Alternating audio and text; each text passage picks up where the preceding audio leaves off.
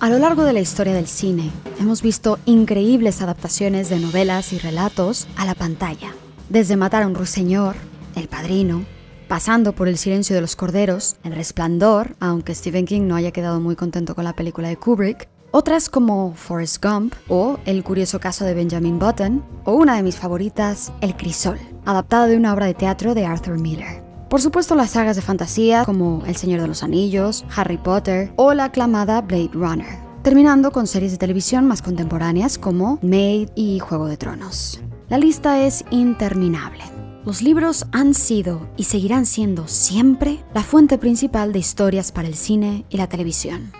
Es un honor anunciar como mi invitada de hoy a una escritora que no necesita presentación y quien está a cargo de la adaptación cinematográfica de una de las novelas más reconocidas de la literatura española, Nada de Carmen Laforet. Hoy, en Cápsulas de Morfina, conversaciones con contexto, del libro a la pantalla con Elvira Lindo. Démosle la bienvenida a la gran escritora Elvira Lindo. ¿Qué tal, Elvira? Hola, muy bien, encantada de estar contigo. Encantada de tenerte por aquí. Cuéntanos, ¿cuál fue la primera imagen que se te vino a la cabeza al estar leyendo Nada de Carmen Laforet que te haya hecho pensar, esto tiene que ser una película? Bueno, yo lo había, había leído como mucha gente en mi época de instituto, porque es un libro que es casi de prescripción obligatoria, o era, no sé si ahora, ¿no? Pero antes en literatura en los institutos solían recomendarla o mandarla, ¿no?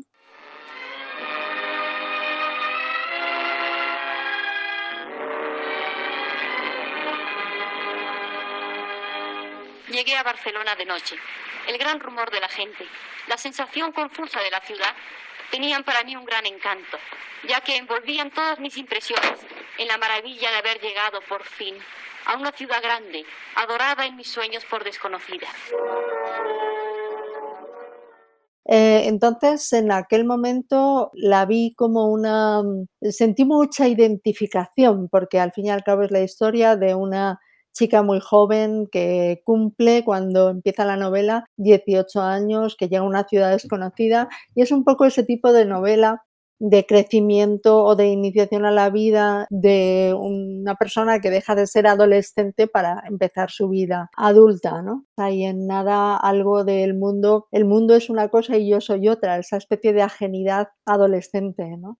Luego, cuando la he leído, ya hice una valoración de los episodios, una biblia de los personajes, bueno, todo lo que se hace previo a la escritura de un guion, ¿no? Entonces, con esas lecturas posteriores, claro, un guionista no lee igual que un escritor de novelas, ¿no? El guionista está forzado a mm, estar observando la estructura sobre la que está construida esa historia, ¿no? Entonces, pues me di cuenta de que efectivamente estaba escrito por una persona muy joven, que era su primera novela, y que entonces había cosas en la novela que no habían sido advertidas antes al lector, de repente aparecían.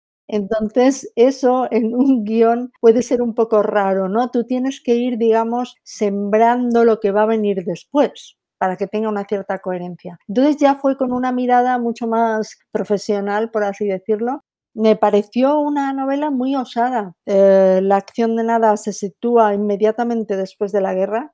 En la novela, la protagonista dice que viene como de un convento, etcétera, un sitio perdido en un pueblo en, en, la península, pero en la realidad, que es algo que seguramente ella no quiso que coincidiera con su propia vida, la realidad, ella venía de las Canarias. Entonces, el hecho de que viniera de una isla hacía que su mirada sobre lo que había sucedido en esa ciudad castigada como Barcelona, que podría haber sido Madrid, de las ciudades más castigadas que hubo en, en España, ¿no?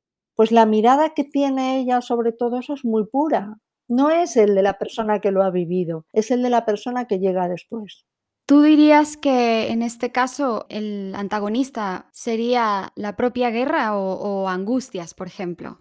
Pues eso es interesante porque, bueno, primero tú me decías que si vi una película, sí, llevándola al orden y a la imaginación visual, sí, y una historia. Eh, se hizo una película que dirigió Edgar Neville muy poco después de la publicación de la novela del Premio Nadal pero es una película tan sombría y protagonizada por actores que dan mucho más, mucha más edad de lo que la novela es. Entonces, por ejemplo, la actriz protagonista es Conchita Montes y parece una señora, parece una dama. Claro, no es la historia de nada, ¿no? Es otra historia, es otra película, ¿no? ¿Y cuál es la antagonista de Andrea, de esa muchacha que llega a Barcelona? Yo creo que primero la mente de Carmen Laforet no era muy política o no era en absoluto política. Era una persona muy intuitiva a la que llegaban las cosas de una manera muy sensorial. Entonces ella percibe el desastre, ella percibe lo que sucede en ese momento, pero no es muy analítica a la hora de juzgar. No lo procesa, ¿no? No lo teoriza. No lo procesa. Es más, la parte, digamos, más floja de la novela es cuando cuenta algo de sus tíos en la guerra civil porque no se entiende mucho. Es una cosa muy confusa. Y es porque era algo que no había oído, pero que además no era una persona a la que le interesara demasiado. Entonces, yo creo que lo que está en contra de ella, de su libertad, que al fin y al cabo es una chica que llega a Barcelona para estudiar, pero en realidad está llegando para ser libre. Todo lo que va en contra de su libertad forma parte de, un personaje monstruoso, antagonista, dentro del que están, como tú decías, la tía, la sombra de la guerra, la sombra de la religión. El hambre, ¿no? Del hambre, de la autoridad, sobre todo para una chica tan joven, ¿no? Entonces, todo eso forma parte de un todo, ¿no? En la novela.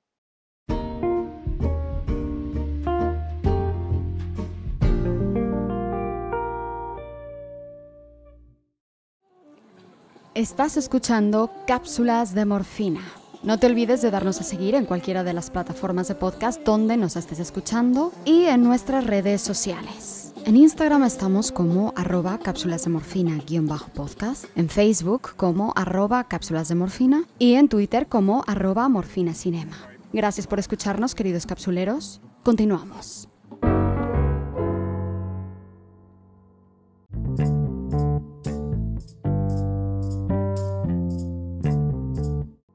Cuando estás construyendo un diálogo, encuentras que te fluyen con más facilidad porque conoces al personaje muy bien o recuerdas alguna vez en la que por algo, alguna razón no te surgieran las palabras que, diría este personaje. Digamos que para mí lo más fácil es el diálogo. Puedo imaginarme, yo le, le otorgo un carácter al personaje y a partir de ahí me lo imagino hablando. Y entonces para mí lo más difícil es la estructura. Si fuera por dialogar, yo haría películas de diálogos larguísimos, que hay algo en contra de los diálogos en, el cine actual, como si en realidad no fueran cinematográficos y yo no estoy de acuerdo. Hay películas de diálogo sobre todo, ¿no? A mí me encanta escribir diálogos y disfruto mucho con ello. En el caso de algo que tú hayas escrito, pues es tu propia creación. En el caso de una novela que tienes que adaptar, estás al servicio de esa novela pero sí que tienes que imaginar a los personajes hablando. En el caso concreto de Nada, los personajes hablan a veces de una forma muy poco natural. Tienen algo así como un poco un poco forzado o a veces incluso, o sea, cuando habla la abuela puede decir hasta una serie de palabras pedantes que no te las imaginas y eso probablemente tuviera que ver con la juventud de, de la autora, ¿no? Yo soy fiel a los personajes y para ser fiel a los personajes hay cosas que tienes que cambiar. Claro, que hay que adaptar, ¿no? Al, nuevo lenguaje, ¿no? Claro, tú no puedes poner a una nieta hablando con, a una abuela hablando con su nieta y que tenga eh, una palabra como inicuo. No es algo que tú imagines diciendo a esa persona, ¿no? Entonces, el personaje está construido en la novela es darle una voz a ese personaje. Claro. ¿Y tú crees que haya libros que sean simplemente imposibles de adaptar al cine o a una serie de televisión? ¿O crees que siempre hay algún ángulo que se puede encontrar? Hombre, hay, hay libros mucho más fácilmente adaptables, pero Sarah Polly, por ejemplo, adaptó una, un cuento de Alice Monroe y hay veces que dices, ¿Alice Monroe es adaptable? Pues es muy difícil porque es tan interior, es una prosa tan interior que no te imaginas llevándola a una acción. Pero yo no sé si porque Sara Poli estaba muy cerca de esa literatura, porque además es canadiense también, y porque tuvo mucho respeto a lo que la autora quería contar y contó además con Julie Christie, que es una actriz maravillosa, y era O sea, algo más difícil que hacer una película sobre una mujer que ha perdido la memoria. Y, o sea, a mí me parecía dificilísimo y se hizo. Se hizo Los Muertos, se hizo. O sea, que quiere decir, no son relatos fáciles, ¿no? Y ahora se va a hacer 100 años de soledad, me parece, Netflix. No tengo ni idea cómo. Bueno, y se ha hecho Guerra y Paz.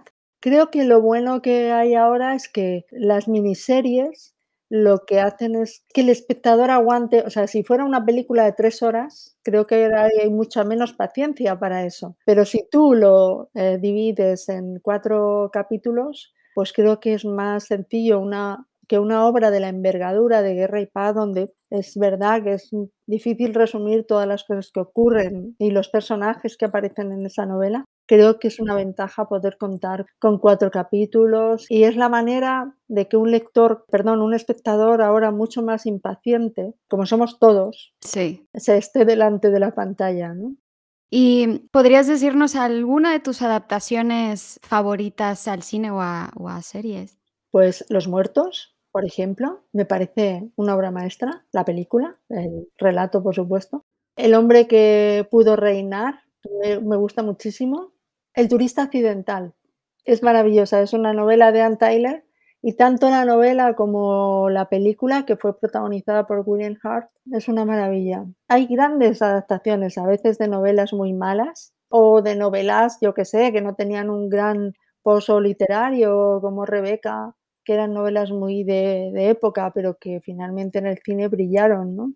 Me gusta mucho Extraños en un tren, basado en la novela de Patricia Highsmith, ¿no? O sea, hay muchísimas películas en contra de lo que se cree que, que, adaptar es matar, digamos, o sea, esta cosa de prefiero leer el libro, etcétera y tal, hay muchos y muy variados casos de excelentes adaptaciones.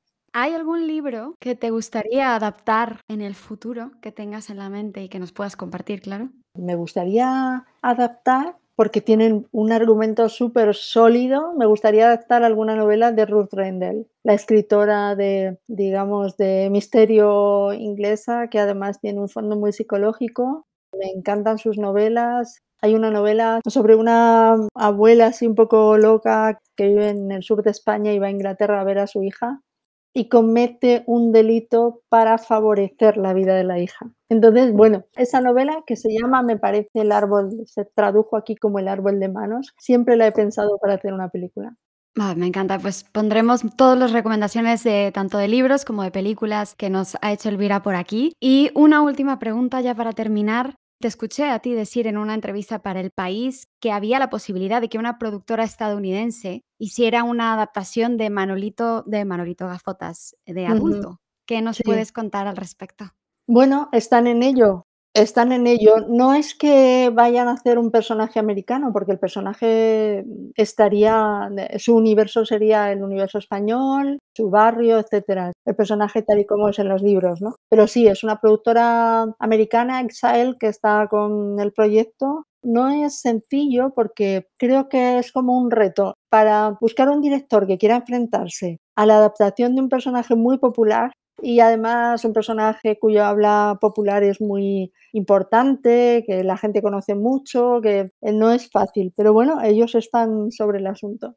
Muy bien, Elvira, pues eh, de verdad muchísimas gracias. Ha sido un placer tenerte por aquí con muchísimas ganas de ver la serie de la adaptación de Nada de Carmen bueno, Ya sabes que todos eh, los pasos en el cine y en el mundo audiovisual son lentísimos. Me encanta, me gusta escribir guiones, pero luego siempre hay un punto de arrepentimiento por los tiempos, porque mi, tiempo interior es mucho más rápido que el que ofrecen, eh, pues el que eh, ya por fin una plataforma, una tele apruebe. El... Hasta el primer día de rodaje una película no está en absoluto segura. Lo que sí que seguro es que un guion original mío empieza a rodarse esta primavera.